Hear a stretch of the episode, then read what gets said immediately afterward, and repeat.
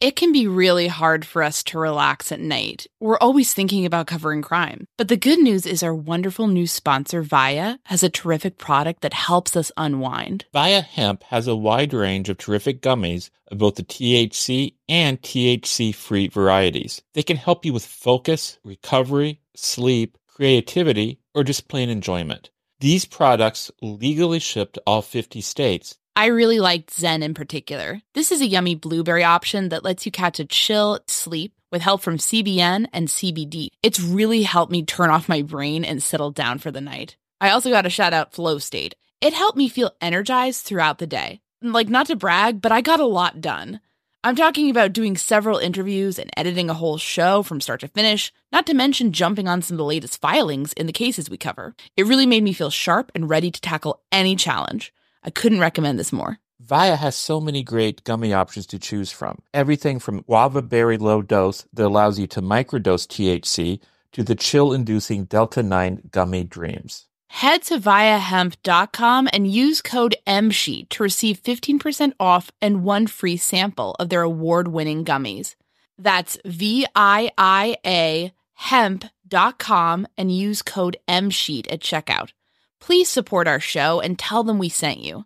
Enhance your everyday with Viia Hemp. Again, if you're 21 and over, you can get 15% off plus a free pack of award winning gummies with our exclusive code MSheet at viiahemp.com. That's V I I A H E M P dot com.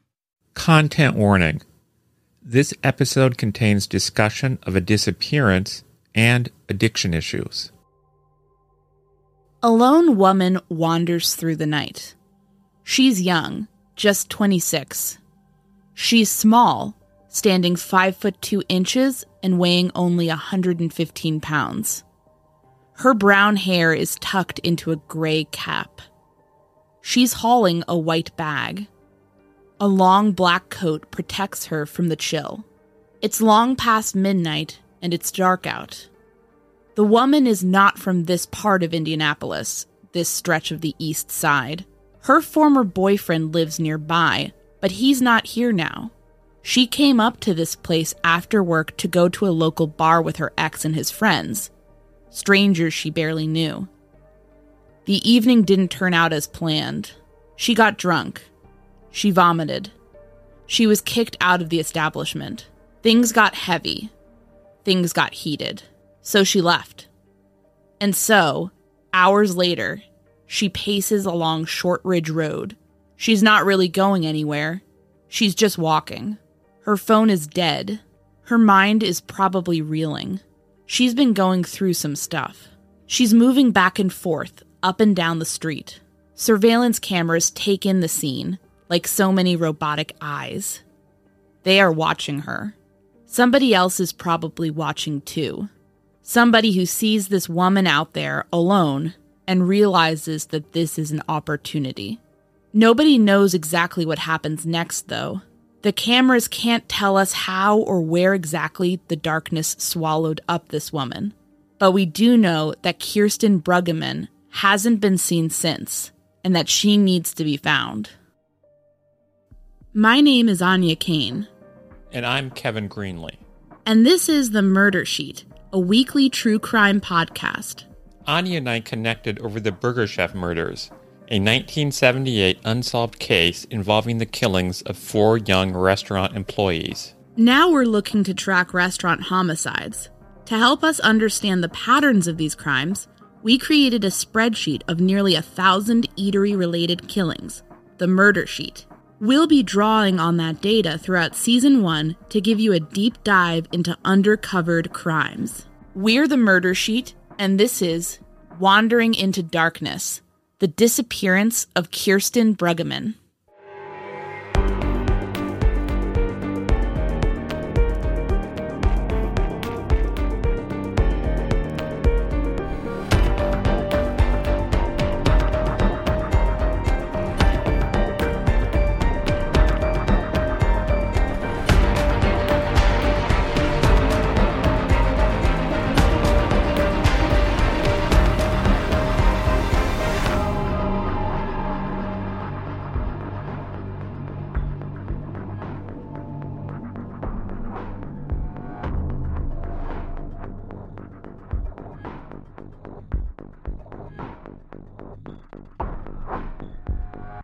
Before we begin, let's get into the barest facts about Kirsten and her disappearance.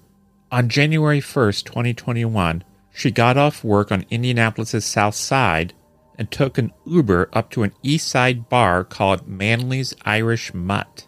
She met up with her ex boyfriend and his friends there. She became intoxicated, and the group was tossed out of the establishment. After becoming angry, Kirsten separated from the group. She was last seen nearby, walking through the YMCA parking lot at 501 North Shortridge Road. Then, she disappeared. We'll get more into the details of all of that later. This is a very active case. You'll be hearing from Kirsten's parents, the Indianapolis police detective currently running down leads, the Indianapolis Star reporter who wrote a definitive piece on the case, and a group of local sleuths. So many people care about Kirsten. We want to get her story and their stories out there. But first, let's get to know Kirsten a bit better. She was 26 when she vanished. Her name is pronounced Kirsten Brueggeman. Her mom is named Lisa. Her dad is Rex. She also has an older sibling from Rex's first marriage named Eric. Kirsten grew up in what her family calls the working man's section of Lawrence, a city on the northeast side of Indianapolis. The Brueggemans moved there when she was 18 months old. That's where she was living at the time of her disappearance. We interviewed Rex and Lisa about Kirsten several weeks ago. We talked about her entire life, from the time the couple picked out their unborn daughter's name all the way to the present. Since my last name is more or less German, um, you'll find that name also in other Germanic countries, Denmark and and uh, oh, my wife wants me to shut up. But anyway, I just wanted a German name. My my son from my first marriage is named Eric, and then uh, we, we just kind of like Kirsten. I'm sure Lisa's going to correct me. Go ahead. I was just going to say, for me, it was that I had a friend who had a niece. Was one of the first times I heard the name, and I really liked that. So when we were, you know, trying on names, I like that because nothing to do with it being more German, but I didn't know that. we were able to get a sense of both of Kirsten's parents over the long conversation. They're both Hoosiers who've led what Rex calls pretty boring middle class lives. Rex is chatty, quick to call himself out for talking too much, with the brutal candor of a man who's faced addiction issues himself. Lisa is quiet, sensitive, and always willing to share memories of her daughter. The first time I talked to Lisa on the phone, she told me that she'd watched true crime programs about missing and murdered people for years. Not once did she ever expect to find herself, and her only daughter, at the center of one. The anguish in her voice was palpable. Her parents are two people in a tremendous amount of pain who are still willing to lean into that pain in order to seek answers about their daughter. Needless to say, we really appreciate them speaking with us and sharing Kirsten's story, despite that pain. We feel like we got a much better sense of what Kirsten was like as a person through speaking with them. Very stubborn from very early on. You know, I, I guess I can say, looking back, should have known because um, uh, she was she was actually breech, um, so I had to have a C section, and she was actually sitting. Um, it's like she did not want to come out. Well, tell what the doctor said the day before was born when oh. went in for an exam. Well, and, and yeah, the doc the doctor thought the day before that her head was down in place and everything, and it yeah, turned out it, it wasn't her head. Uh, so that um, she was, uh, you know, she was she was funny. Um, she liked playing with dolls and her animals, and uh, like I said, she she could be stubborn. She uh, we we went out to dinner one night for our anniversary, and we had a friend stay with her, and uh, she, I, I guess my friend had or she wanted to, to do something. And my friend had said, no, we're, we're not doing that right now. And she went and sat under a table. And my friend said, you know, she expected her to just sit there for a couple of minutes and, and then come out. And she said it was for the longest time. She says, I've never seen uh, a child this this stubborn before. She she was probably about three at that time. Yeah, and the woman that friend of Lisa that was watching her was a licensed social worker, so you know she knew a little something about child behavior. But uh, the point is, she was pretty stubborn, even from an early age. She she walked at eight months, and once she did that, there's no stopping her. She crawled out of her crib uh, when we lived in an apartment. How old was she? About six months, maybe. Yeah, maybe, maybe a little older.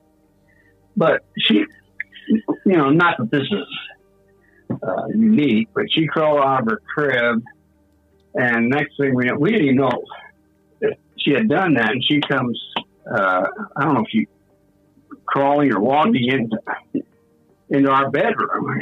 we were like, "How'd she get in here?" And uh, I mean, sure, all parents have funny stories like that, but it did got kind of shocked us that she was able to, because we thought we had her secure in there. I mean, we had the side of the crib pulled up and all that. Somehow she figured out how to get out of there, and that was just kind of a portent of what was what we were gonna deal with. And uh, she had she had a mind of her own. Kirsten graduated from Lawrence Central High School she was she was always a good student, um, or had the ability to be. Uh, there were points later in her high school years that she didn't do as well, but she still graduated with honors. I, she lo- she loved reading um, from a very early age, and um, she uh, she she always loved animals. Um, and like I said, she she could she w- was pretty good at anything that when she set her mind to it. Um, she did play um, soccer for a few years, and I we really had hoped that she would try out when she got to high school, but um, unfortunately, she decided not to do that. Um, the, the one thing that that we did have through several of those years was, um, you know, she she talked a lot in class when maybe she shouldn't, and so that was always kind of a, a issue with her. She liked to talk, um, but she she could she was she could be funny. Um, she like I said, she could be really sweet.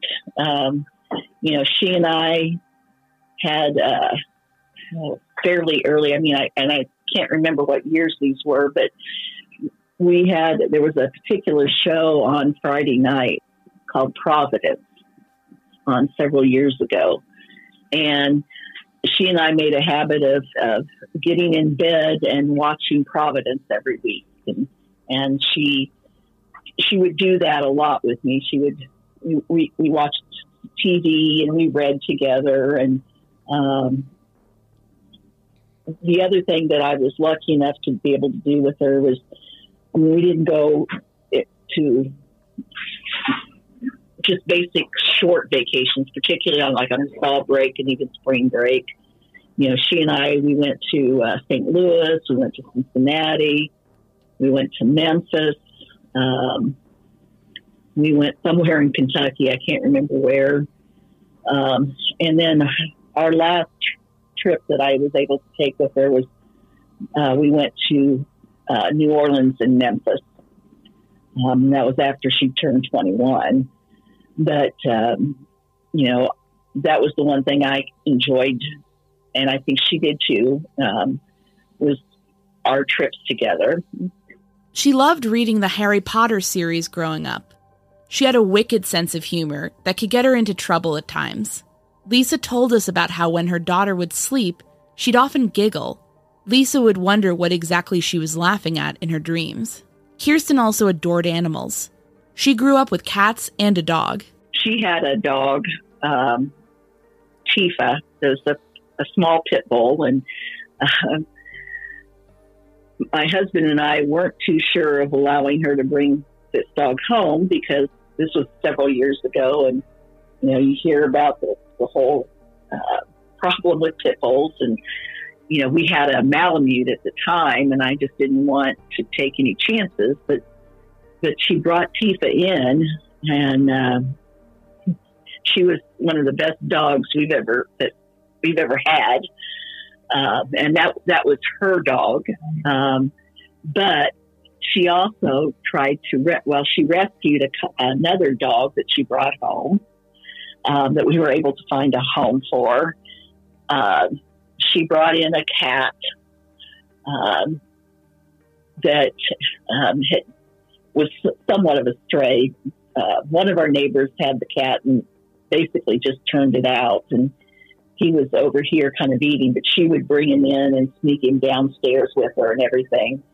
And, um, you know, she just, she also seemed very comfortable with the animals, even, you know, if, if, and my husband will tell you that, you know, I, I'm usually a little worried when we have two or three dogs together, you know, especially if they're, you know, play fighting or whatever that you know someone's going to get hurt.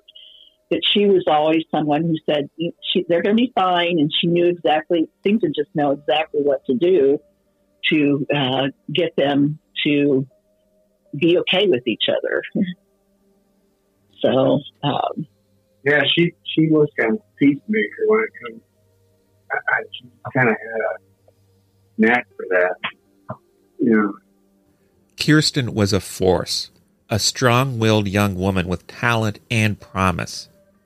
But she was also facing her own struggles. The Brueggemans were incredibly honest with us about that.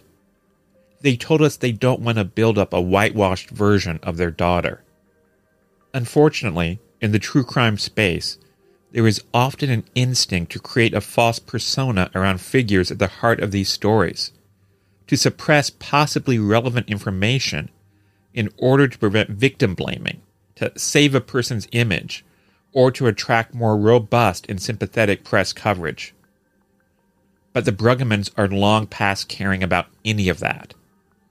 They were frank about Kirsten's mental health struggles and her substance abuse issues. You know, stuck after me uh, more than anything. Lisa's a real nice, easygoing, uh, goody two shoes. Girl. so when she was growing up, I was a little hellion, and I'm probably it, I was being paid back for some of that. But, um, Rex told us that he has battled alcoholism as well. He lost his career in law enforcement over it. He's now been sober for 15 years.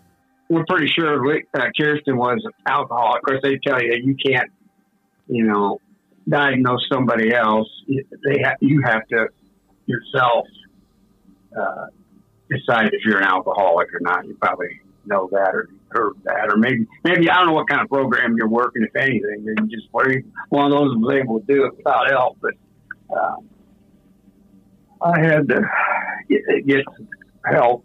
Uh, and you know, I blame myself in a way for that. You know, when someone carries a problem for that, whether she inherited some of my proclivities to alcohol uh, or substance abuse. Never used much other than alcohol. So, and, uh, or she just, you know, was around it and picked it up by osmosis. You know, I, I don't know. But I tortured myself over that. And I tried to talk to her on, you know, the last few years uh, that she was with us here about why she why she would even play with that when she'd seen what it had done to her dad. But you know, until a person's ready themselves, they think they're invincible, just like I did until I hit my bottom a couple times. In terms of recovery, rock bottom refers to a moment of clarity where an alcoholic or addict realizes that they have a serious problem and need to take steps to correct it. That means something different for everyone, but it's often some sort of external factor that shatters the illusion that you have your substance abuse issue under control. Without reaching rock bottom, it can be hard for an addict to even admit to themselves that things have gotten out of hand. Addiction is a disease that twists your own thoughts against you, convincing you that the most important thing to do is to keep drinking or using. From what her parents saw, Kirsten was not there yet.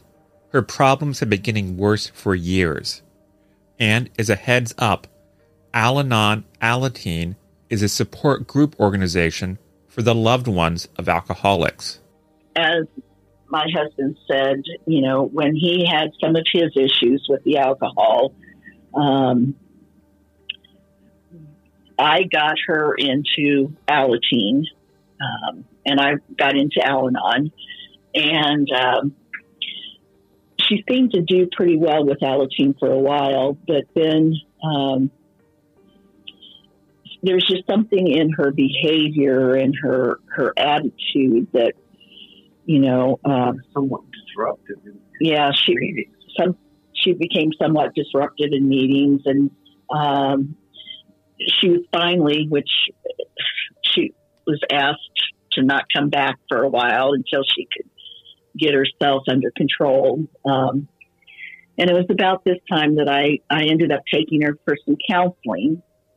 Um, and they even, you know, she met with counselor, I don't know, every two to three weeks, I believe. And they even had her go try Prozac. The problem was I tried to make sure that she took her medication like she was supposed to. And um, kind of found out later that she she kind of hid it or you know just she didn't swallow the pill and you know she acted like she did and um, so i mean that was kind of when we you know knew that there were some issues. Um, there was one incident where uh, my husband wasn't home at the time but she had uh, gotten angry and um, I she like you know slammed her fist into the wall and um, I ended up uh, because I was I was worried and I was scared as to what was happening with her. And so I ended up calling 911 and they did take her to um, a behavioral health clinic. Um, and we went there afterwards and you know she, by that time she calmed down and they weren't sure that there was anything that it was maybe just a momentary thing and so they didn't even really recommend anything at that point um, and she had she did has she did display throughout time um, anger issues. Um, I mean, like I said, she could be funny and kind and loving, but she could. She was also a, an angry young woman, or girl and lady at, later on. And we don't really know what the source of that is. It could have been, um, you know, because she was a child of an alcoholic. I haven't done much reading on that, but I know that children of alcoholics have issues, and uh, you know I'm well aware of some of the things, negative consequences or negative effects I may have had on her, but. Uh, I try to avoid blaming myself. but Sometimes I can't help. Well, we both blame ourselves. You know, we should have done this. We should have done that. A weight loss journey can feel like a lonely struggle but it doesn't have to be. For so many of us, lifestyle changes, like deciding to lose weight, adopting a nutritious diet, and taking up fun exercises, are all about putting our own health and wellness first. But it can be really hard to know where to begin or how to keep the weight off once we've seen some progress. Quick fixes like soup diets and juice cleanses are unsustainable. There's a much better way to embark on this journey that over 200,000 people have already chosen. We're talking about the Ro Body program. Here's how it works. Ro gives you access to one of the most popular weight loss shots on the market. Their Ro Body program then sets up a comprehensive weight loss program tailored to your specific lifestyle, health status, and goals. In addition to the weekly shot, you get one-on-one coaching with a registered nurse. That can help you adopt and stick with lifestyle changes like exercise routines and nutritious diets. It's a comprehensive program that sees participants lose 15 to 20% of their weight in a year on average. But the real benefit is that you keep that weight off. This is weight loss at its most sustainable. With Ro, the average weight loss is 15 to 20% of your weight in one year, in conjunction with healthy lifestyle changes. BMI and other eligibility criteria apply. Go to ro.co slash msheet. Sign up today and you'll pay just $99 for your first month and $145 a month after that. Medication costs are separate. Go to ro.co slash msheet. That's ro.co slash msheet. Okay, it's time to commit. 2024 is the year for prioritizing yourself. Begin your new smile journey with Byte, and you could start seeing results in just two to three weeks. Just order your at home impression kit today for only $14.95 at Byte.com. Byte clear liners are doctor directed and delivered to your door. Treatment costs thousands less than braces, plus, they offer financing options, accept eligible insurance, and you could pay with your HSA, FSA. Get 80% off your impression kit when you use code WONDERY at Byte.com. That's B-Y-T-E dot com. Start your confidence journey today with Byte.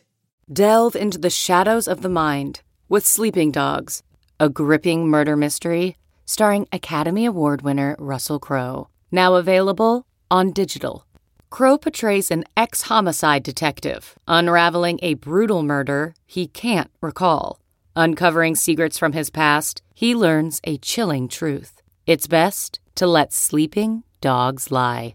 Visit sleepingdogsmovie.com slash Wondery to watch Sleeping Dogs, now on digital. That's sleepingdogsmovie.com slash Wondery. Kirsten's parents told us that they felt her substance abuse issues came from her desire to self medicate her depression. Not only was alcohol an issue, but um, and we didn't we didn't realize until much later how early she evidently got into to marijuana. Um, but you know, We're like not that, talking just an occasional use either. I mean, I know there's people that use it recreationally and it's legal everywhere. Well, not everywhere, but a lot of places. Um, but she, um,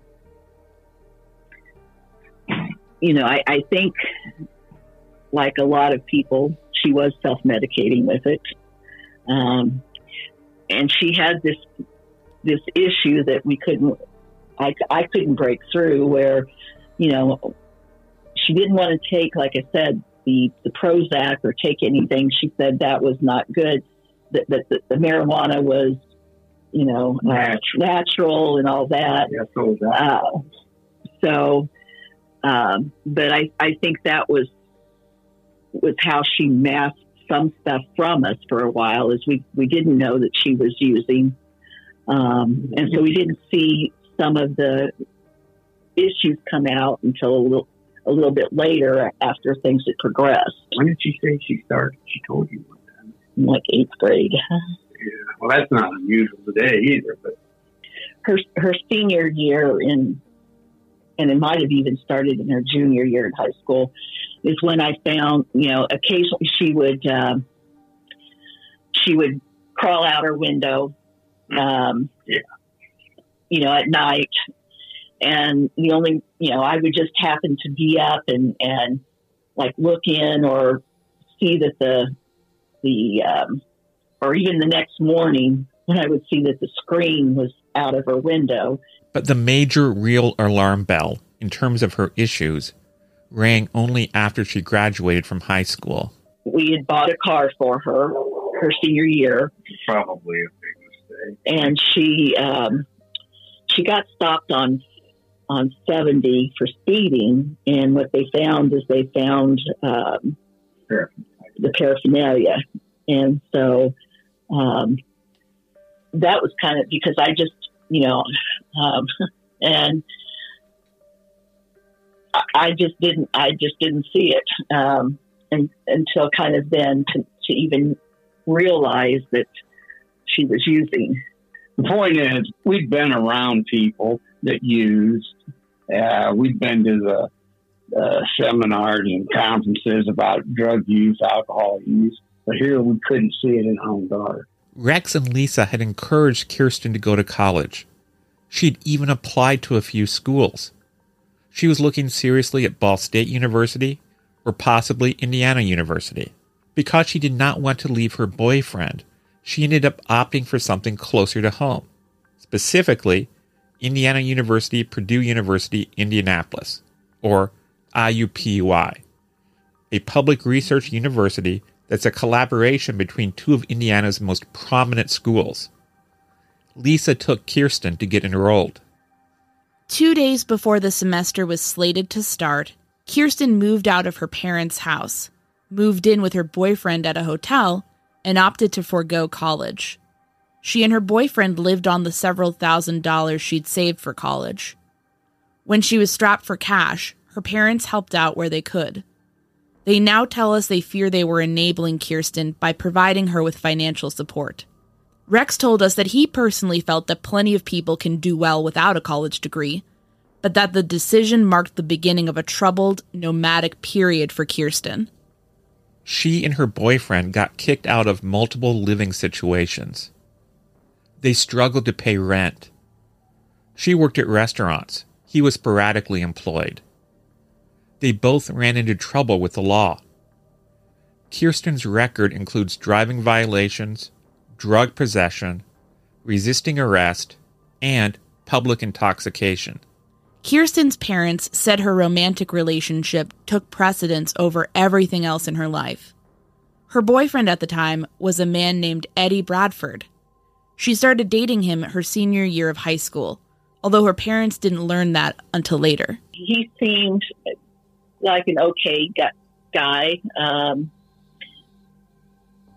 you know, I, I know there was one time he was going to become, I don't know, some sort of a salesperson for vacuum cleaner or something. And we let him come over here and he gave a presentation to my husband.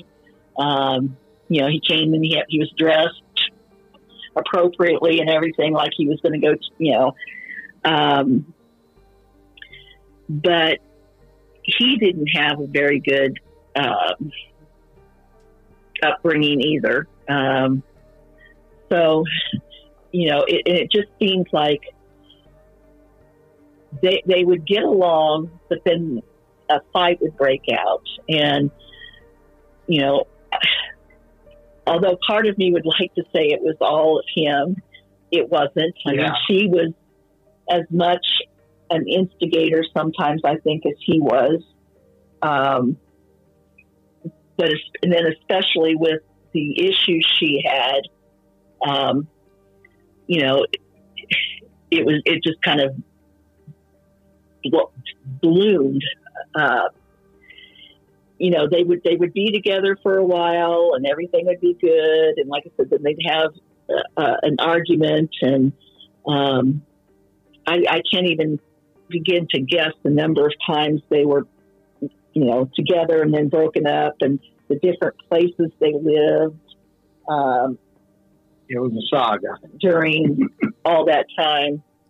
Um, you know, and and I, uh, you know, I even said to them at one point that, you know, and again, nothing about necessarily about either one of them, but that just that um, I didn't think that, you know, I, I thought their relationship had pretty much run its course and that, you know, all that they were doing was, you know, getting back together and then being okay for a while, then an argument or something would come up. The relationship could be very messy.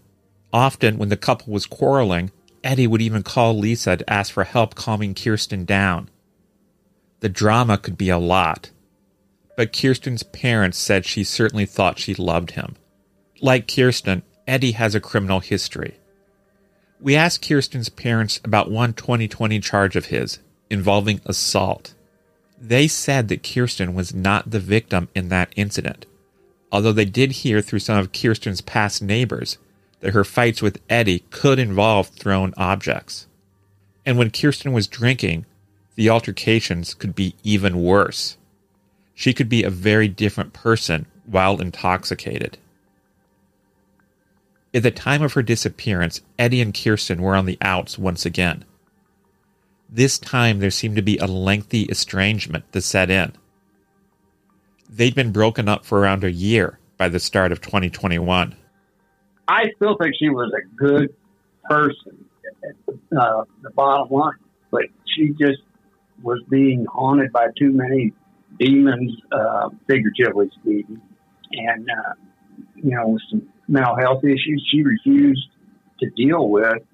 And it was very difficult to, to discuss things with her, whether it was on that level or just talking about anything. If she didn't want to talk about it, she'd say, I won't, I don't want to talk about it. Just walk her off or just say, Mom or Dad. And I'm just storm out of the room and that was it. You could never have like a heart to heart talk. Well, I think Lisa may have a few times. At the time of her disappearance, Kirsten was living in her parents' house in Lawrence and working a job at a CiCi's on the south side of Indianapolis. One thing that people who followed this case have wondered about is why she was working so far away from where she lived, up in Lawrence. We asked the Brueggemans. They talked about how it related to her complicated personal life. Kirsten had, because um, she was in and out of our house. She was she had an on again, off again boyfriend for eight or nine years. And they would live together for a while and then they'd break up and she'd move back home and, um, toxic relationships, how I like classic. Yeah. and so she, she worked, you know, I mean, she, she initially had, uh, a couple of jobs around here. And then when they moved out, they moved downtown and she started working down there. She worked at Noodles and Company for two or three years. Then they moved out west, and she initially got a job, or she continued to work at, at Noodles and Company for a while, and then she went to a job on the south side. She had a, she did have an old truck at that time, um, but when you know, and like I said, she was in and out she was on um, house arrest a couple of different times. That's when, she, and usually that's when she would move back in with us. And um, you know, it's funny. I, I I remember talking to her about this because, as Rick said, I you know we worked or I worked probation for 28 years, and it always seemed like people I supervised, they would get a job where they didn't have transportation. And, you know, and I kept trying to tell her, you need something closer in case something happens. But uh, I don't, I'm not even sure, again, it, she just kind of applied for different jobs online and uh, got the job at CiCi's. Now, if you want my opinion, I think she just, this is my opinion she just wanted to be as far away from us as she could during part of the day at least.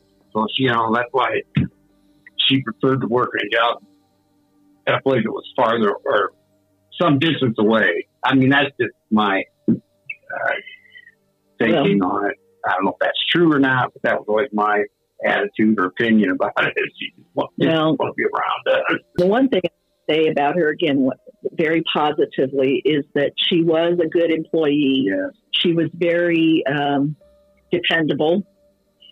Um, and in fact, when she went missing, um, the day of the, the second, I, I wasn't, I mean, I, we were worried. I was worried, and I really did think something was going on, but I knew she was supposed to be at work that afternoon. And so I was, I had called down at CiCi's and talked to her manager and said, you know, if she comes in, would you have her call me or or let me know if she doesn't come in? Because it was by her not being then going to work that day, I really felt again even more strongly that something was wrong because she was very, um, like I said, very dependable. Um, she would always she'd kind of work her way up to like a shift supervisor, that kind of thing. Um, and she was a hard worker. Um, so, uh, you know, even though it wasn't all of her jobs, you know, weren't necessarily just down the street for, from her, um, she still would manage to be able to get to work most, you know, and be dependable. But despite her steady work, Kirsten's issues around love and drinking would come to a head at the dawn of 2021. CarMax is putting peace of mind back in car shopping by putting you in the driver's seat to find a ride that's right for you. Because at CarMax, we believe you shouldn't just settle for a car, you should love your car. That's why every car we sell is CarMax certified quality so you can be sure with upfront pricing that's the same for every customer. So don't settle. Find love at first drive and start shopping now at CarMax.com. CarMax, the way car buying should be. Okay, picture this. It's Friday afternoon when a thought hits you. I can spend another weekend doing the same old whatever, or I can hop into my all new Hyundai Santa Fe and hit the road. With available H track, all wheel drive, and three row seating, my whole family can head deep into the wild. Conquer the weekend in the all new Hyundai Santa Fe. Visit HyundaiUSA.com or call 562 for more details. Hyundai, there's joy in every journey. Okay, picture this. It's Friday afternoon when a thought hits you. I can spend another weekend doing the same old whatever, or I can hop into my all-new Hyundai Santa Fe and hit the road. With available H-Track all-wheel drive and three-row seating, my whole family can head deep into the wild. Conquer the weekend in the all-new Hyundai Santa Fe. Visit HyundaiUSA.com or call 562 for more details. Hyundai, there's joy in every journey. Now that we've talked about Kirsten and her strengths and struggles, we can get to the night of her disappearance. As we mentioned, she and Eddie were broken up at this point, but judging from her behavior that night, she likely wasn't over the relationship. On January 1st, 2021, Lisa received a text from Kirsten. She didn't realize this at the time, but it was the last time she'd hear from her daughter. The topic of the message was relatively mundane. Kirsten said she didn't need a ride home from her job at CiCi's on the south side. She was going out with friends. It was a Friday night, after all. Kirsten also texted Eddie about that evening. She asked him to meet her at Manley's Irish Mutt on the east side, near 10th Street and Shadeland Avenue. It's a squat freestanding bar, painted green with orange trim. Kirsten clocked out of work that night at 10 p.m. She took an Uber up to the Irish Mutt. Eddie also showed up, along with his friends Jared Kramerer, Olivia Dufour, and Robin Leibrook Hurt. But it wasn't a night of fun. Kirsten got drunk. She got argumentative. She vomited on the table leading to employees asking the group to leave. Then in the parking lot, things took a turn for the worse.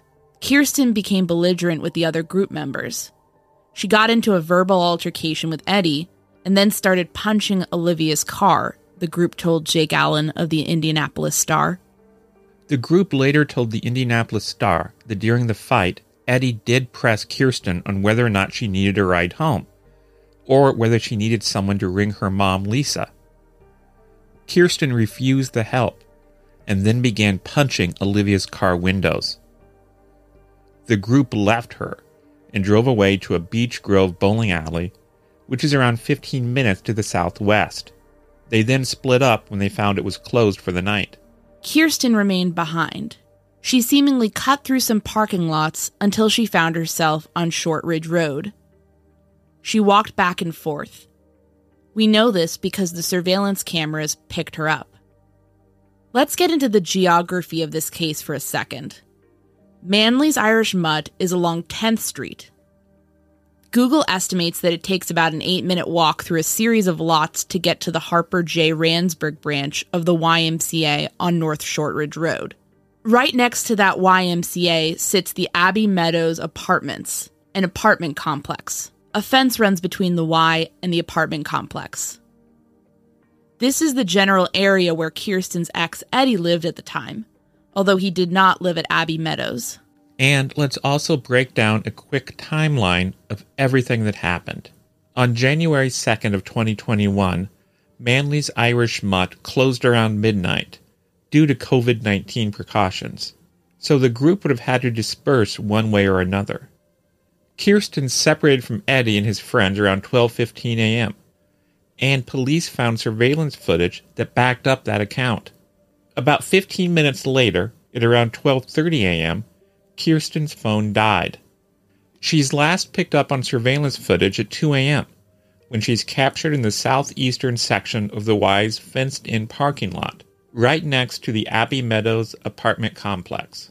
Unfortunately, a glitch caused the video to cut out around 2 a.m. and pick up half an hour later. By that time, by 2:30 a.m., Kirsten is no longer in sight. For this part of the episode, we're going to let you hear from a few people who've delved deeply into this case. To start with, we've connected with a few local internet sleuths who started looking into the case. They're all from Indianapolis. One sleuth we'll just call Fred. The other we'll call Fiona. Neither are their real names. Fred is an East Side local who used to take his family to the pool and basketball courts at that YMCA. I go to the YMCA um, or I used to, where Kirsten was last seen. And that's kind of what drew me to the case. I saw something about it on the news.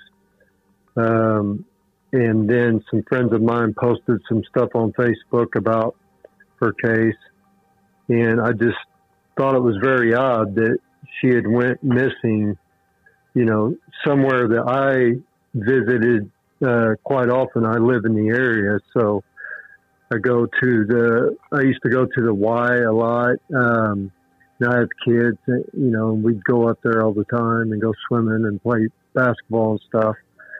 And I would also drive by there a lot and go to the Kroger to get groceries and things like that. And um, so every time I would drive by there, I would, you know, think about the case and think about Kirsten and and um, I thought for sure that she would be found by now. But after a year later, I had, um, I kind of forgot about it for a while. But after a year later, somebody had posted something else on Facebook and I saw it and it reminded me of her. And um, so that's when I started looking into it. I thought surely there has to be some kind of leads, new leads or something. Fiona also lives in the area she has for years, and she's got inside knowledge about that neighborhood. I live in Indianapolis, just a few blocks away from where Kirsten was last seen. Um, I frequent the area she was last seen. I've taken my kids to various classes at the Y, where she was seen in the parking lot. I shop at the Kroger across the street. I use the post office nearby. I'm in that area almost every day. So I first heard about her disappearance when um, I believe it was when I saw a flyer in the neighborhood, and then later saw a few posts on like neighborhood groups on Facebook. So seeing it, you know, my first thought was, wow, that's really close to home. I know that area really well, and then immediately I thought, you know, that could have been me. I remember years ago being out with friends, you know, having a few drinks and then walking either home or to a friend's house alone, thinking, you know, nothing would happen to me. And I just thought, gosh, I'm sure that's exactly how she felt if something did happen um, that she wasn't expecting. So I was intrigued and started following the case. Um, one, just because I was interested. Two, because I am so close by. I was hoping to make a connection or um, help connect some dots. Maybe people don't know about whether it's the area or um, I don't know, anything else that would be helpful, just being so close and so familiar with the area. And I've just continued to follow it the best I can ever since. It's fair to say that the east side of Indianapolis in general is often labeled as one of the more high crime parts of the city. But Fiona notes that that isn't the only way to characterize the neighborhood. So, yes, there is a lot of crime around the area. I think it's a lot like the rest of Indianapolis, where you've got these pockets of crime right next to places that are safer. I mean, I have very good friends that live one street behind that parking lot and they have no crime in their area. I mean, I shouldn't say no crime, but very low crime. So I think living here, you feel a lot safer than like what you're describing, people that um, may visit or not be familiar with the area. I do not feel unsafe when I'm in the area. Would I walk around at night? Probably not. Would I walk around at night closer to my house? Yes, which is literally a few blocks away it's kind of hard to describe. I would not say that it's a, you know, quote unquote rough part of the city. Um, but I think the east side in general, just the crime rates are higher. Um, so I think if you actually looked at like a map, maybe you already have of of crime, it would be on the higher end. But I think when you live here, um, like I would not have expected this to happen, you know, in the Y parking lot where I literally have walked my kids across that same sidewalk, you know, in the evenings, not so much in the middle of the night. There are other parts of the city that I don't feel as safe in. There has been a couple incidents like in the Kroger parking lot. Like I know there's been like people that just got mugged in like the daylight. And that's been like a thing that we've been, you know, in the neighborhood being like, hey, just FYI, this happened. Um, but I am there on a regular basis. I have never had any, and I've lived here now about 10 years, never even had anything remotely come close to me feeling unsafe. Um, it's, there's police officers there all the time. I've had no issues at all. So, I don't know. It's kind of one of those things that like lands somewhere in the middle. I feel like it's, like I said, it, I feel completely safe like uh, my kids going to the Y and all that. But would I wander around at night? I probably would not just knowing there's a lot of apartment complexes and things that I have just been told that aren't necessarily safe at night. The sleuths were not just interested because the case was local. The fact that it was captured on security cameras, but still has no resolution, also intrigued them. They told us they were also deeply puzzled over the strange journey that Kirsten took that night. Uh, I wanted to go over to that area and take a look at it for myself because I was puzzled by the um, by the by the fact that she was heading in that direction uh, because there's no way out in the back of the YMCA parking lot right there that's visible anyway or readily visible and um, and so I want to check that out some more and I, I saw a hole in the fence uh, back there behind the trash cans where he could pass through the YMCA parking lot and go directly into the Abbey Meadows apartment complex. And then there's the online sleuth who first brought this case to our attention. That's friend of the murder sheet, Tony Garner. You may remember his cool headed, rational Delphi takes from our episode, The Delphi Murders A Conversation with Tony Garner. Well, this is another case that's caught his attention. He broke down a few possible threads to follow as far as the reasons behind Kirsten's disappearance. I think there are three general categories of scenarios that are possible for what happened to Kirsten the night she disappeared. And I'm going to go from least likely to, in my opinion, most likely. And the least likely, I think, is that she decided to just hit the reset button in her life and go somewhere else and start her life over. And the only reason we think that that could be a possibility is that, you know, she was facing a lot of charges for her drinking and she'd made some very difficult decisions in her recent past. And it's understandable why someone would want to just, you know, go somewhere else and, you know, be someone else. But this is very hard to do. And especially if you don't have any resources. And it's also something that law enforcement can track very easily. There's been no movement on her accounts. No one's heard from her. Um, there just isn't any information to to validate that you know she just took off in the middle of the night to go and do something else. The second scenario um, I'm going to mention is that someone that she knew was responsible for her disappearance. And you can split that out maybe two ways. One, in that something goes down that was totally unplanned, and uh, the person that harmed her just gets rid of the body, etc. And the second is that it was a planned situation and that they had contrived and, and schemed to get rid of her, uh, take her out of the picture. And I believe in, in this day and age, with the data we have, with the forensics we have, um, that if police did their due diligence to research the people she was in contact with in you know the last few days of her known whereabouts, that they would uh, have been able to to find some clues if someone had been uh, in contact with her that that late evening that could have been responsible for her disappearance. So that brings me to my my third opinion, and that is that someone saw Kirsten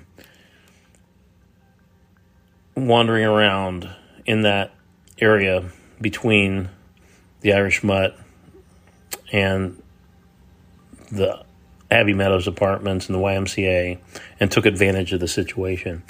This is an area that is uh, that is very troubled. There is all kinds of crime in this area. Um, I've lived in Indianapolis all my life, and this is really a hot spot and has been in the last uh, number of years. There's um, there are sexual perpetrators that live in the Abbey Meadows apartments and in that area. There are all kinds of criminal activity that go on at all hours of day and night there. The other point that I will make about this area is that there are a lot of open streets, alleyways. If someone's wandering around, you're going to be visible from a lot of different angles. So, vehicles driving by, people walking by would, would, would see someone. Now, there are also a lot of security cameras. So, it seems likely to me that somewhere in that security footage, you know, there's some kind of clue to what happened to her other than what we know at this point. We feel that's a good assessment of the possibilities. And we would ask you to keep those options in mind as we go forward. First, let's talk about a scenario where Kirsten left town on her own accord. She was facing legal and personal problems. According to this scenario, she may have just wanted to start over elsewhere. Fortunately, we were able to get a chance to interview Indianapolis Metropolitan Police Detective Nicole Bochting, the lead investigator on this case. We asked her if there was any evidence that Kirsten had vanished voluntarily. She shared a bank account with her mother, so that all stopped. That is what convinced her mom that something was wrong because there were no withdrawals, but there was something that mentioned something about an Uber, but she couldn't quite figure it out. Um, she never ended up taking an Uber. I don't know if she had ordered one or not, but in the end, she didn't take an Uber. So, um, well, let me say, Lisa had said that she had not made any kind of um, withdrawals from that account. She has not done anything on Facebook, and I have not had one credible sighting of her. We did have one come through, but it's not her. I mean, it looked a lot like her, but it wasn't. For us, all of that seems to be a pretty significant mark against the possibility. It's hard to disappear without a trace, without a lot of money or intricate planning. So, What about the idea that Kirsten was harmed by someone she knew? She and her ex boyfriend Eddie had fought that night. Things ended on a bad note with her and the group of Eddie's friends she'd seemed so desperate to hang out with. Then there's also the hypothetical that Kirsten knew someone else in the area that she opted to meet with. Well, let's break all those points down one by one. We were not able to get in touch with Eddie. Obviously, his relationship with Kirsten was complicated and stormy, to say the least. And in cases of missing people, looking at a current or former romantic partner is usually a good place to start. So we asked Rex and Lisa what they thought of the possibility that Eddie was involved in Kirsten's disappearance. They said that early on they wondered if that could be the case, but they've since changed their minds. I think he's just uh, upset about this as we are. I mean, that's just my. I can't really give you evidence of that, but I just this is a feeling both Lisa and I. Yeah, I, mean, um, I never hated the guy. I thought he was a decent guy, and he was evil, evil, but he just, you know, he had some adjustment issues too, and you know, based on the way he was raised, he was honest uh, when he was talking to you. He admitted it, but no, we don't think he had. I mean, it would be. I mean, and of course, you know, everybody um, asked. I mean, all of our friends and family ask us that.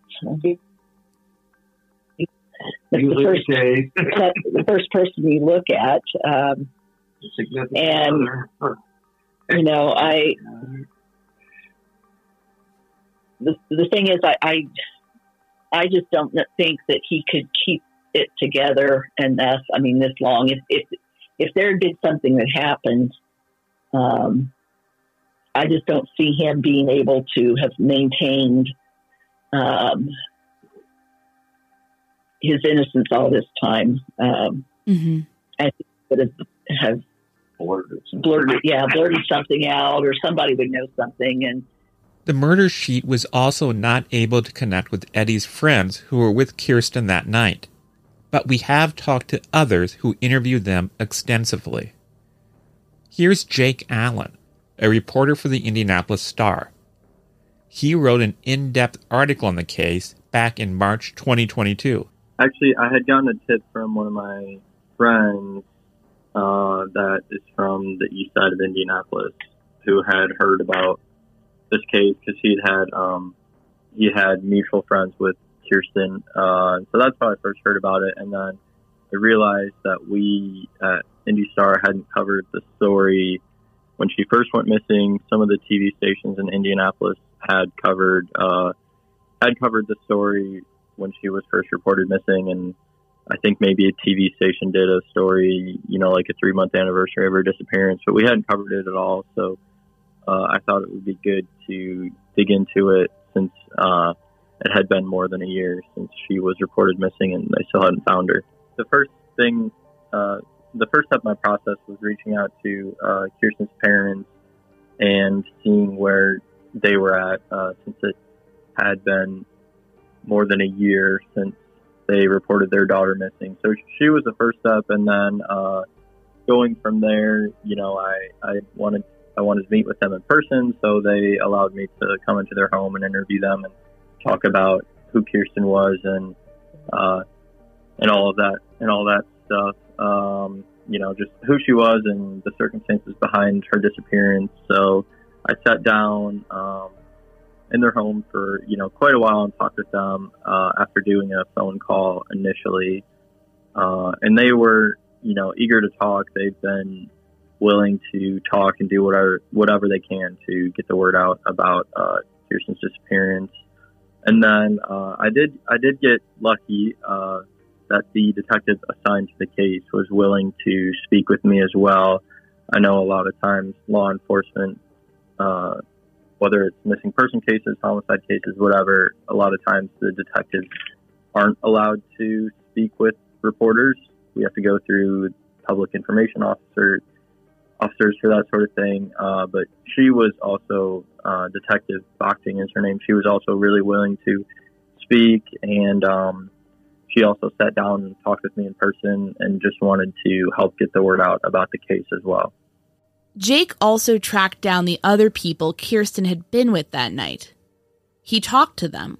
We asked his impression of the group. It was interesting, uh, especially because um, the two women that were with Kirsten, uh, from my understanding, they didn't know her before that night. That was the first night they met her. Uh, so it was interesting to hear, you know, even though they didn't know her, how this was still something they thought about a lot and how it had impacted them, you know, since uh, they were some of the last people to see her before she went missing. Uh, and then um, I also talked with Kirsten's ex boyfriend, who she met up with that night. Um, and that was interesting as well, just hearing the impact that this has had on him. And uh, I know that a lot of people uh, who don't know a lot about the case might try and point to the ex-boyfriend as a suspect. So it was interesting that he was willing to talk and, um, uh, you know, share his thoughts on everything and, and, be open about his perspective on the night, even though, um, you know, some people might try and jump to conclusions. From my perspective, I think that everyone I talked to uh, you know, they were they were speaking to me in good faith. We also asked Detective Bochting about the group that was last with Kirsten. She said everyone aside from Eddie barely knew Kirsten. The investigator confirmed she has talked to all of them and said that they've been fully cooperative with the investigation. Remember, this group drove off to Beech Grove after leaving the Irish Mutt. We imagine that investigators are able to confirm that with phone records. Members of that group would have had to get back to the east side and track down Kirsten, whose phone died around 12:30 a.m., according to Detective Bochting, in order for any further confrontation to occur. And the surveillance footage does not show Kirsten heading towards Eddie's east side apartment. So all of that makes it difficult to point a finger at any of those individuals. What's more, Detective Bochting has publicly cleared Eddie and the rest of the group in a recent disappeared episode. But what about unknown contacts? We asked Detective Bochting if she turned up any connections between Kirsten and that area, other than Eddie. As far as I know, she only knew Eddie, but speaking with Eddie, he told me that she would ride the bus over to that area. She would ride her bike over to that area. She did not have a vehicle to drive, so she was only able to get there by bus or bike, and they did hang out in the area sometimes.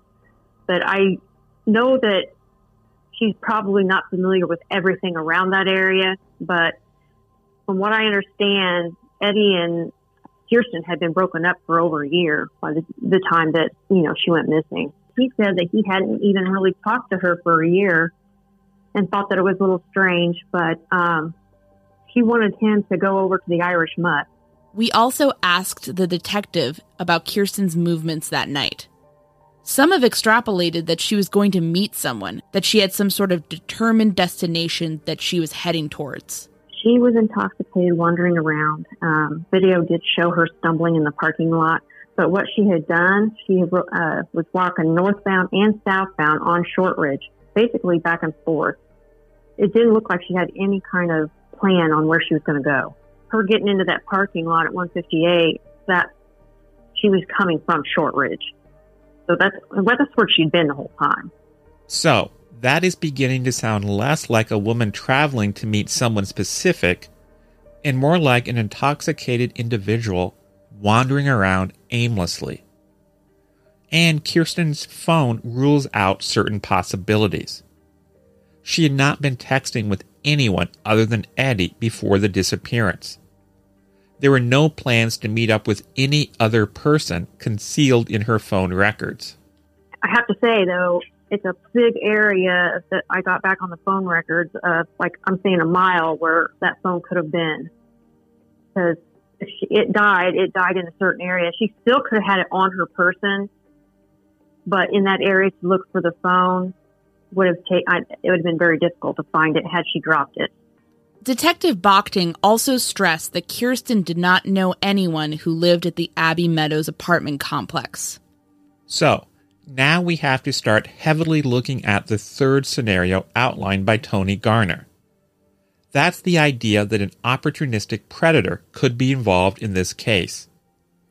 It's a devastating possibility because it means that this young woman could have simply found herself in a vulnerable state at the wrong place and the wrong time.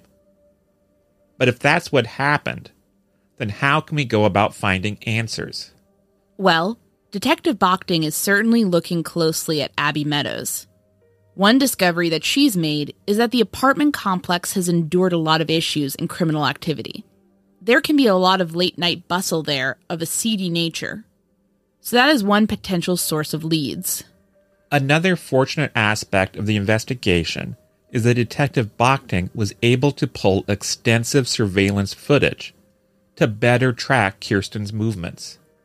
From the YMCA video I received, I received three different cameras South Lot, Outdoor Pool, and Pool Gate.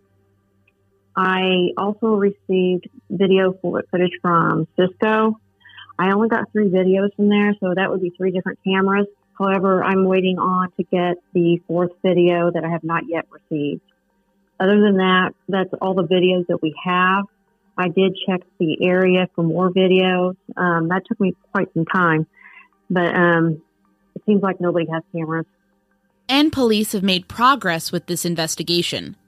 One important angle involves a vehicle of interest, a dark SUV, that was listed in Jake Allen's Indianapolis Star article. That vehicle appeared on surveillance footage leaving the Abbey Meadows apartment complex around 2:37 a.m.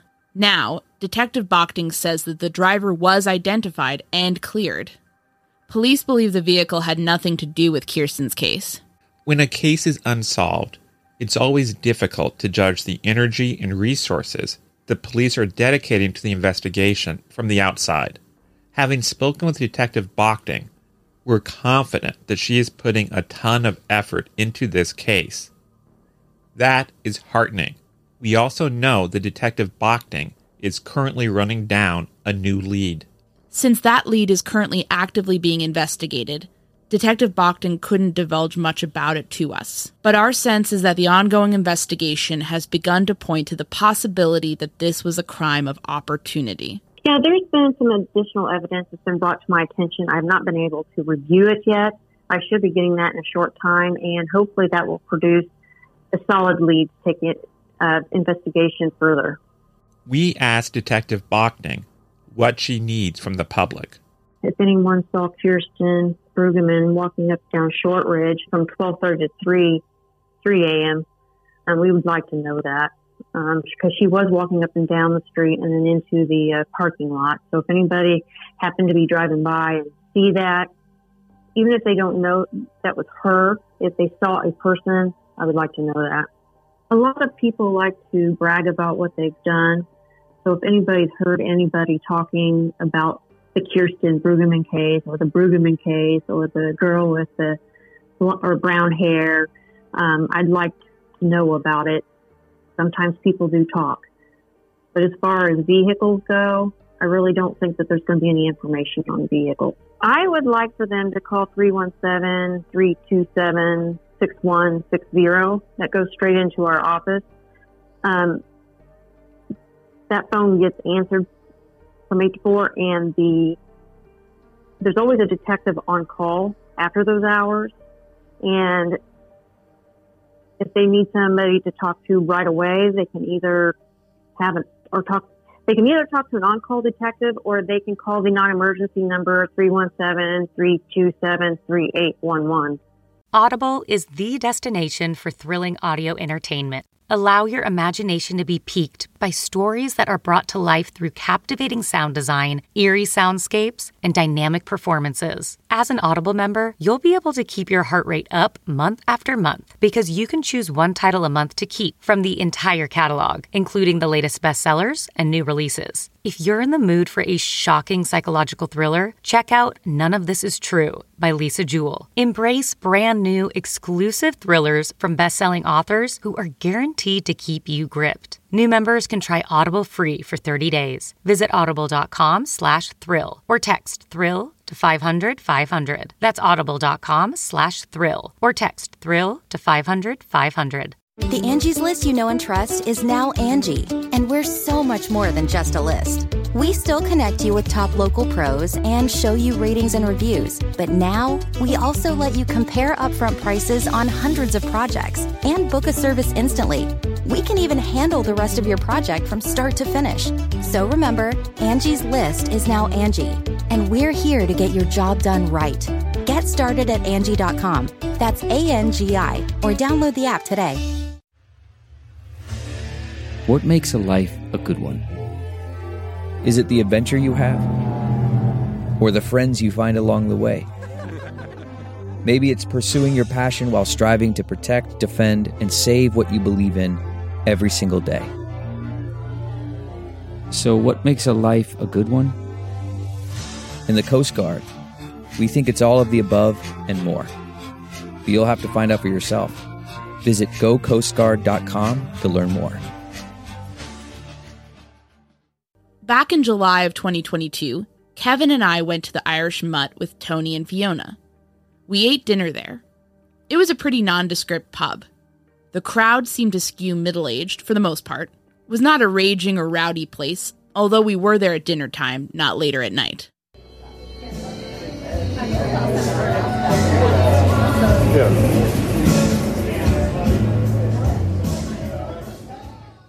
Our waitress remembered the broad outline of Kirsten's case, but was not able to talk much about it. After eating, the four of us headed out to the cracked parking lot that encircles the mutt. From there, we walked through a series of lots. Tony pointed out other security cameras in the area. Fiona highlighted the possibilities of what could have happened to Kirsten. The sky was still blue and the air was warm, but the isolation of the area was a bit creepy. It's just a sea of black and gray, dotted by a few large, quiet commercial buildings, sitting in the distance like silent islands. There was one labeled Family Fun Sports that looked closed. A bowling alley with a smoker hanging alone outside. An almost deserted car wash where a scantily clad woman and a rather embarrassed looking man scurried out of one of the stalls as we walked by. Then we crossed Shortridge Road and headed to the Ransburg Y. That building is nestled within a tidy lawn. We passed a few families bringing their kids to the pool on the hot summer's day in July. Obviously, things would look a lot different at night in January. On a gray pole outside the Y, we saw a familiar face. Kirsten Brueggeman stared out at us from a faded, dirty missing poster that had obviously been taped there some time ago. We all stood there for a moment and then kept moving through the Y's parking lot. A fence divides the Y's property from the Abbey Meadows apartments next door. But if you move behind the Y's dumpsters, you'll find a passage through. There's a gaping hole in the chain link fence there. It's almost person sized, and it's eerie to see. If you walk around the dumpsters and through that gap, you'll find yourself in the Abbey Meadows lot. That's something that a lot of people, both Detective Bochting and the sleuths, have often pointed out. Kirsten was last seen in the Y lot. According to Detective Bochting, Kirsten was last seen on the camera trained on the fenced in Y lot, and that the video went in and out due to a fault with the camera. The sleuths have wondered if she could have exited the lot through the hole near the dumpsters. We ended up crossing through the fence ourselves. We then made our way along the Abbey Meadows apartment and then back to Shortridge Road. It was eerie to walk around the area that a woman vanished from. Before we go, I will say that this is a case that I feel a strong connection to. I've been candid on this show about my own alcoholism. I've been over two years sober now. I can say that my alcohol abuse manifested itself in a way that leads me to very much relate to Kirsten's story. In college, when my drinking started to become, let's say, problematic, I would down a whole thing of Jameson at parties. Then, at a certain point, when my anxiety was burning too hot, even when I was surrounded by friends, I'd abruptly duck out I'd wander around in the night. I'd end up on unfamiliar streets or in a cluster of woods. A few times, concerned friends would actually chase after me, and I'd actively sprint away from them. Whenever someone offered to help me when I was in that mindset, I just felt like a burden, like they were just being nice to me because they felt sorry for me. My Irish goodbye routine, as people called it, kind of became a joke at the time, and I encouraged the people I knew to see it as something funny and silly. That all is to say that Kirsten's story really resonates with me. When we talk about some of Kirsten's personal struggles, just know that we're not sitting here judging her. I'm not alone either. Kirsten's story speaks to a lot of people. The fact that a group of individuals from very different walks of life have all dedicated so much time to studying her case is a testament to that. And it's likely that more people will become interested in the case in the coming days. There's currently another major wave of media attention in this case. It was just featured in the Indianapolis Star again, with reporter Claire Rafford writing an article on the case. Disappeared also ran an episode on Kirsten's story. And that's a show we regard as the pinnacle of televised true crime programs for its grounded and responsible coverage. All of that makes us hopeful that Kirsten's friends and family will get answers one day. Here's Tony. And I think this is a very solvable case. Public awareness is like um, an important thing about cases. This is not the Delphi murders, which is, you know, front and center around the world. You know, a lot of people don't know about this case. Someone may have seen or heard something that was driving through that area that night, and um, or was, you know, just looking out their window.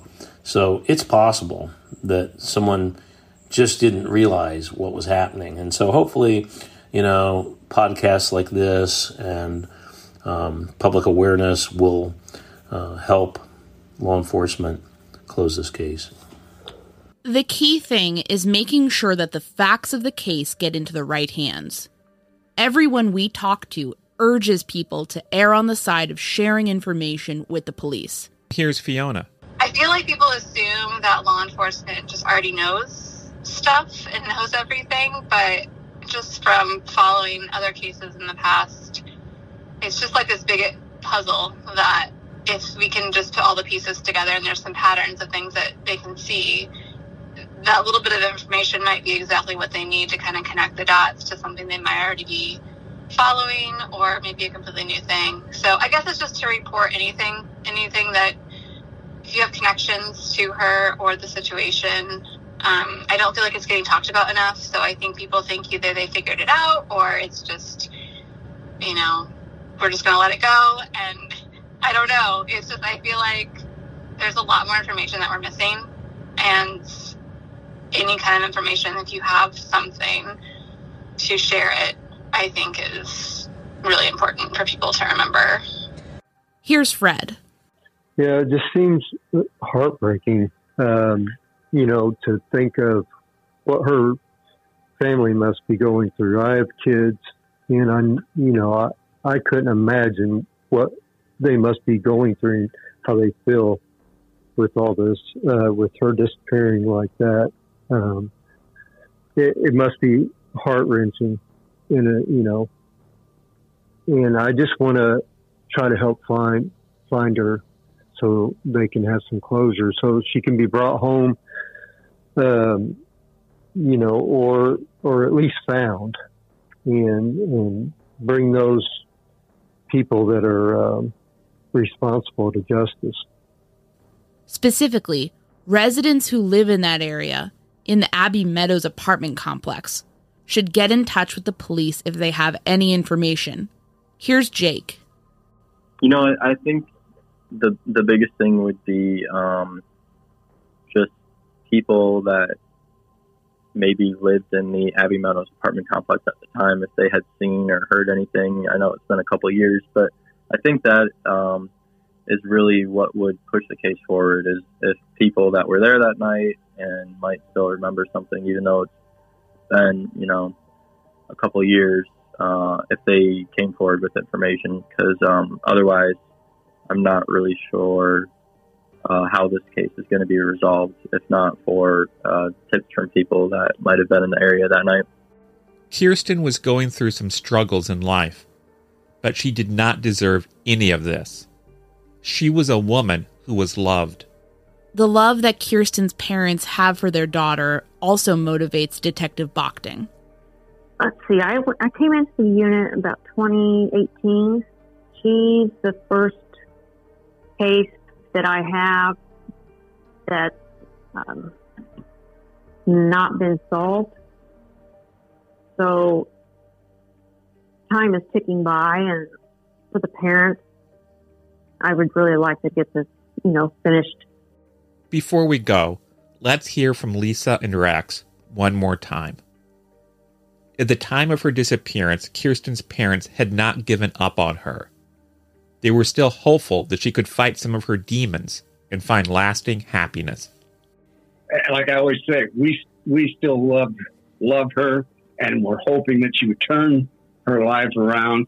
And even if some of her struggles and negative behavior in some way played a part in her going missing, nobody deserves to go missing. That, that's just the bottom line. And, and, like this, we have no idea what happened to her. It's, it's torturous. Have you covered any other missing cases? I I have, yes, uh, a, a case of a young woman out in Massachusetts from the seventies. Okay, it's a it's a well, I, I'm repeating myself what I said in some of the newspaper arcs, TV interviews too. It, it's just a different kind of pain. It's it's it's horrible. You can't describe it. Not knowing where she is or what's happened.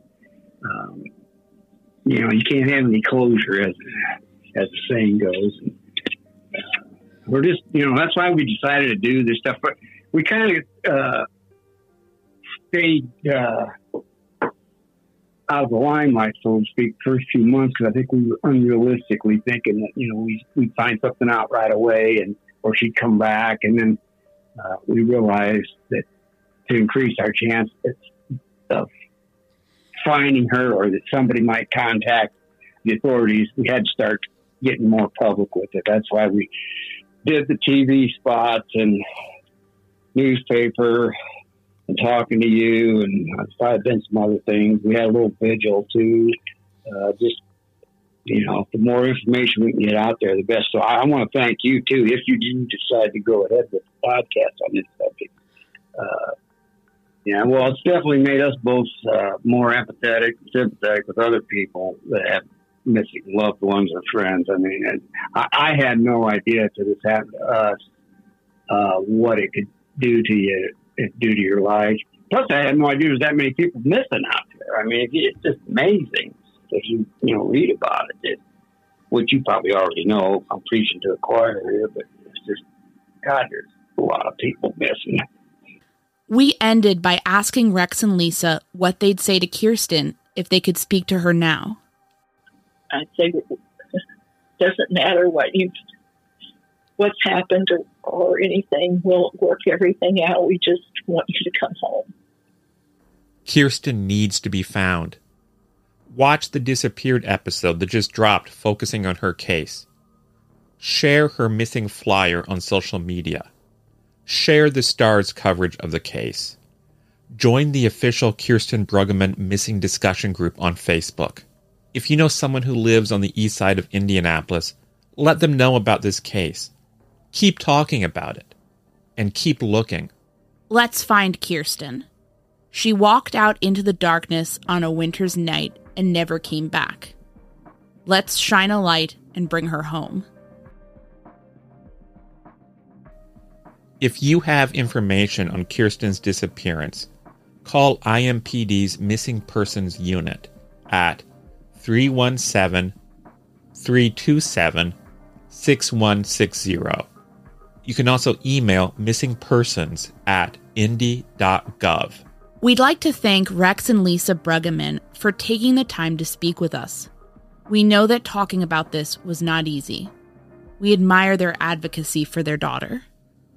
Thanks also to Jake Allen for his insight and excellent reporting. We're linked to his article from March in our show notes. Thanks also to Claire Rafford for her recent follow up article. And of course, we're thankful for our friends Tony, Fiona, and Fred. We very much appreciate their tremendous research and dedication to this case. To our surprise, we've gotten a number of requests from people saying they would like a way to help financially support our efforts with the show. So, if you are interested, we are relaunching a Patreon page, which you can find at www.patreon.com slash murdersheet. Join us there for two live video question and answer sessions each month. You can ask us anything, suggest new cases for us to look at, or even offer ideas for new leads for us to follow. If Patreon is not your thing, you can buy us a coffee at www.buymeacoffee.com slash murdersheet. Thanks for the interest. Thanks for listening to this episode of The Murder Sheet. As always, thanks to Kevin Tyler Greenlee, who composed the music for The Murder Sheet, and who you can find on the web at kevintg.com. To keep up with the latest on The Murder Sheet, please make sure to follow us on Instagram and Twitter at Murder Sheet, and on Facebook at M Sheet Podcast, or by searching Murder Sheet. If you enjoy listening to The Murder Sheet, please leave us a five star review to help us gain more exposure. And send tips, suggestions, and feedback to murdersheet at gmail.com. Thanks so much for listening.